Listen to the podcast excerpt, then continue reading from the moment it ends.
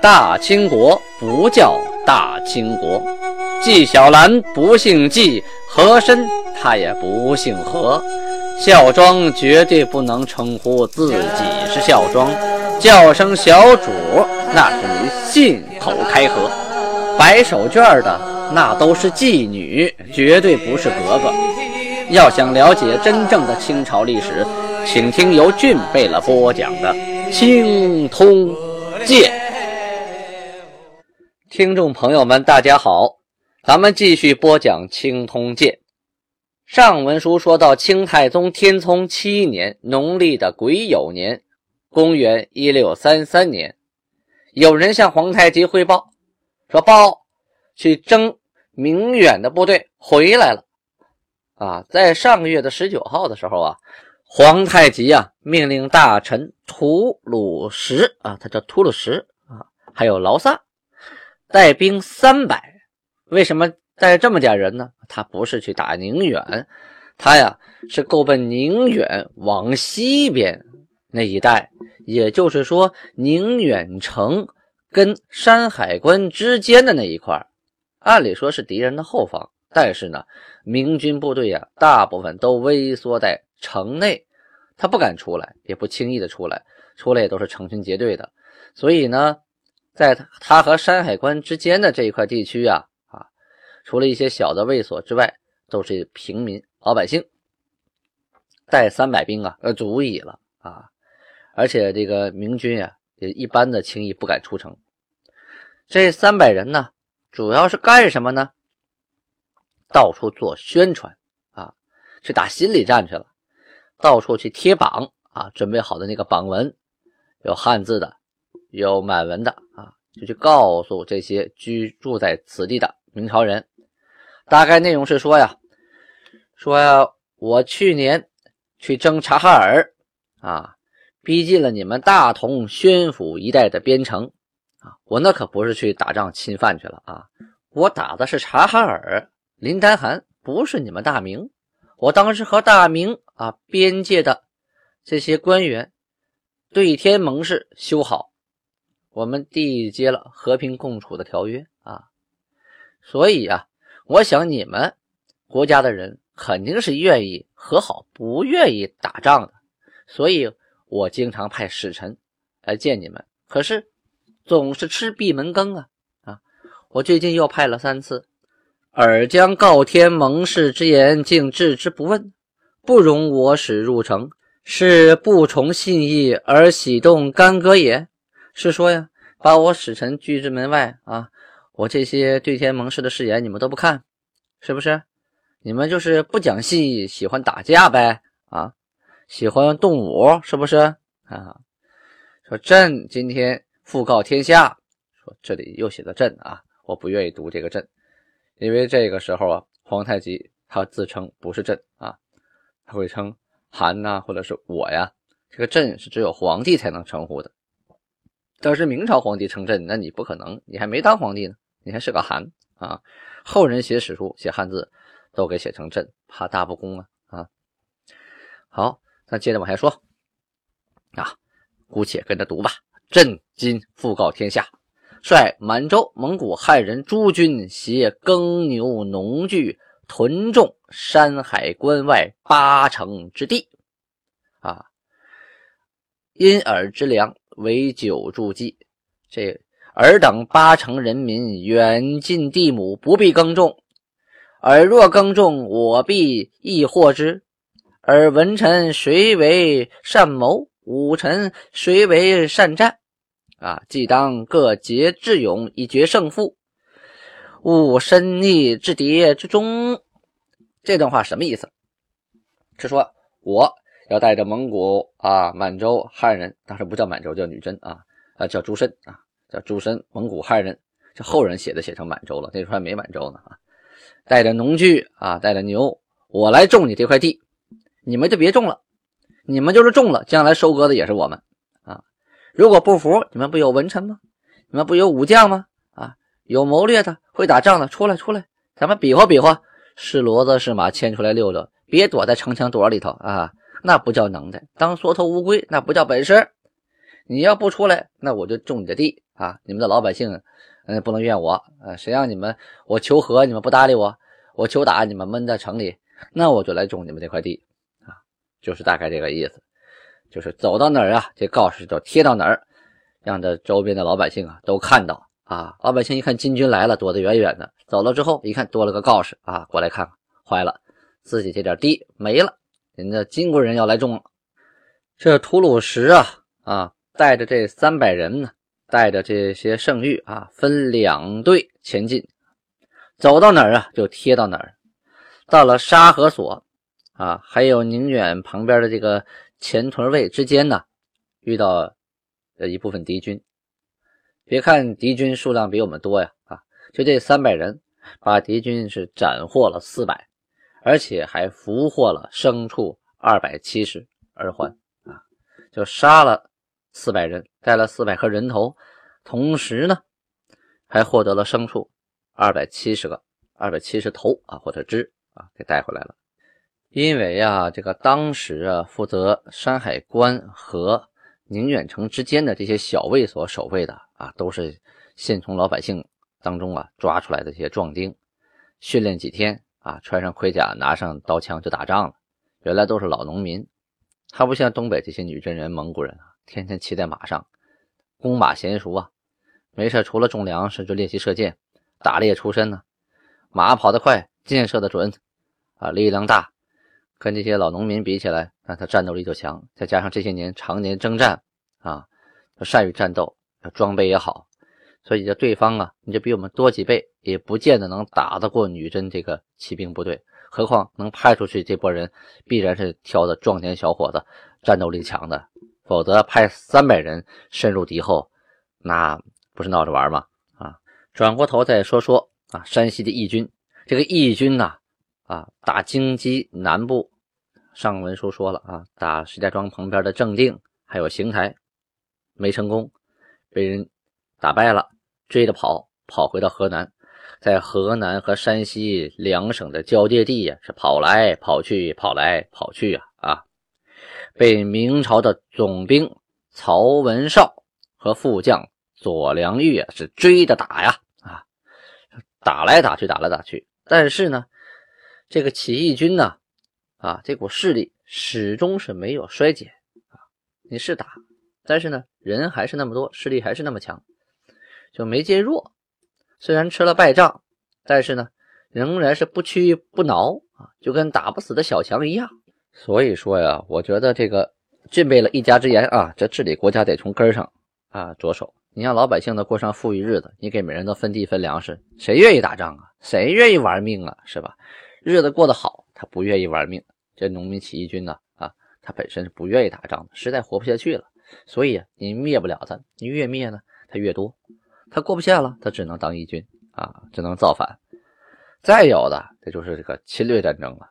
像女真这边啊，这皇太极带领这些部队，他属于是侵略战争。他打仗他有好处啊，越打呀啊，他的家底越丰厚，越打呀越有钱越富裕，这是一个挣钱的好买卖，所以他愿意打这个战争。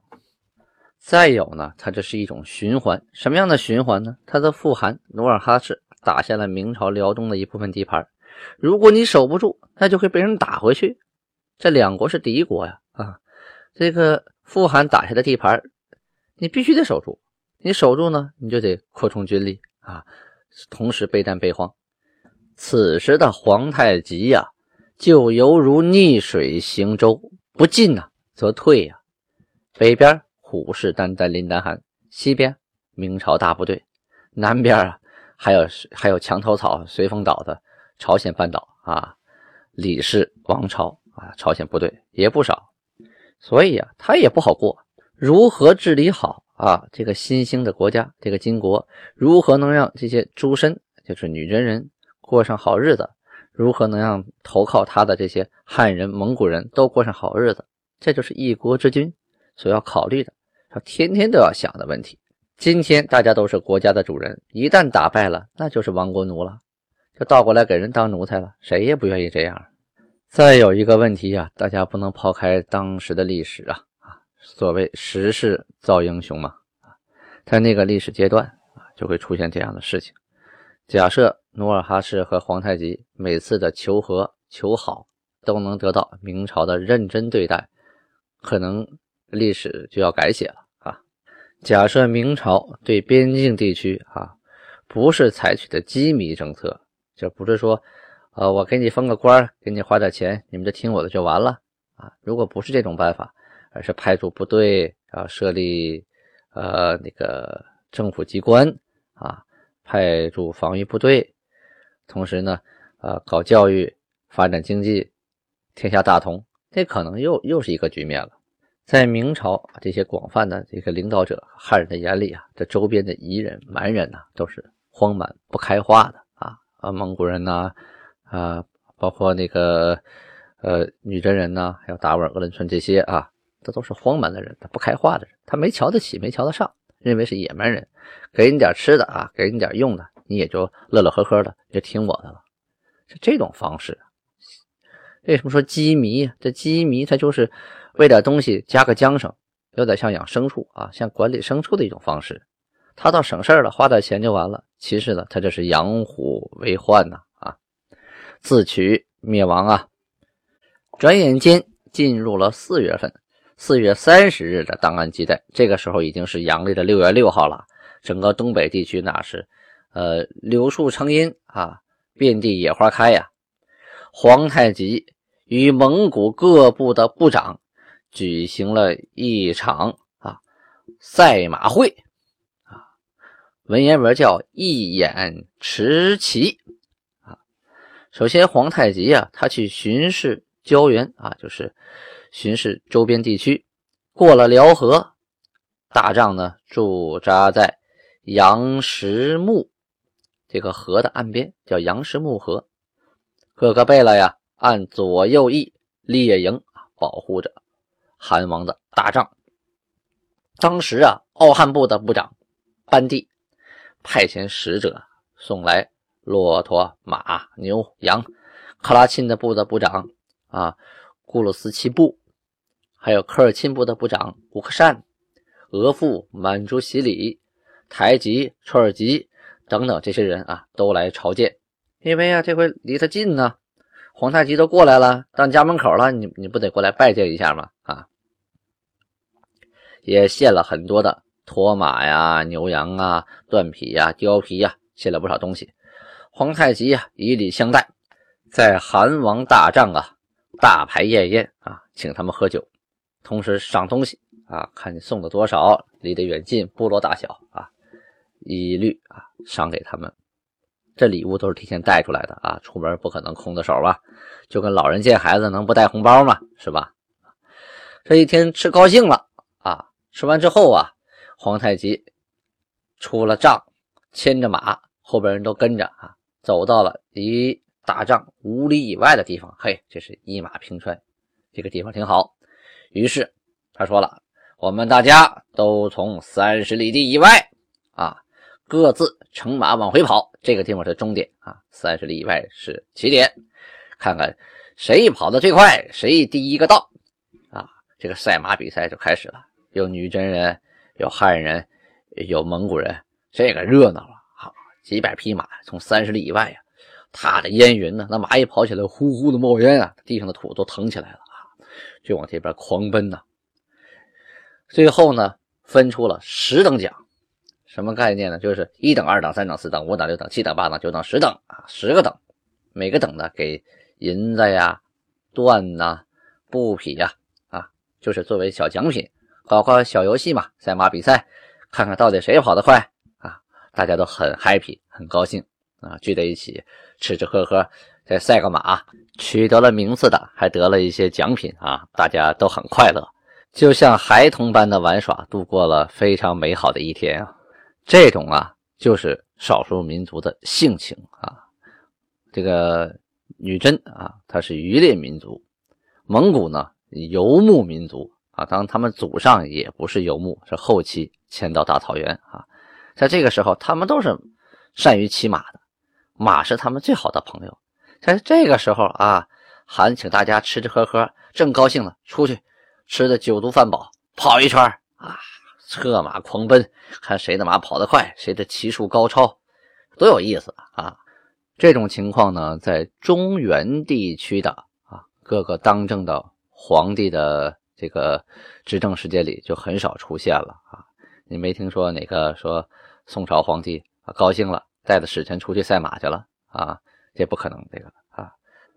好，咱们书归正传呢，时间到了五月二十一日，档案记载啊，五月份发生了一件大事什么大事呢？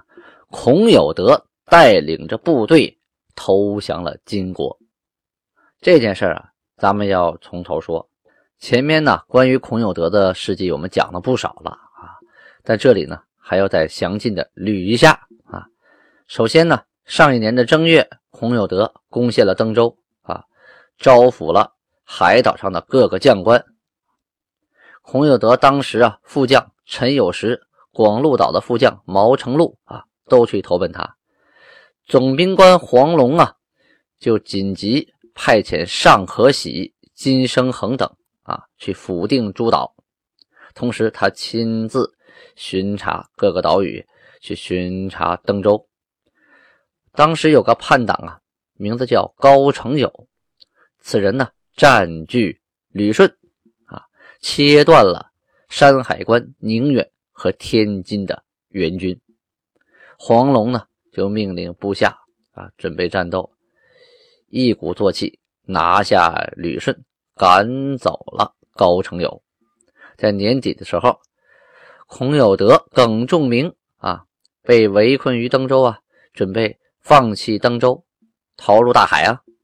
黄龙就派遣副将龚正祥率领船队，舟师四千人啊，在阻截于庙岛。后来遇到大海风啊，龚正祥的船队啊就被吹散了，龚正祥本人呢也被俘虏了。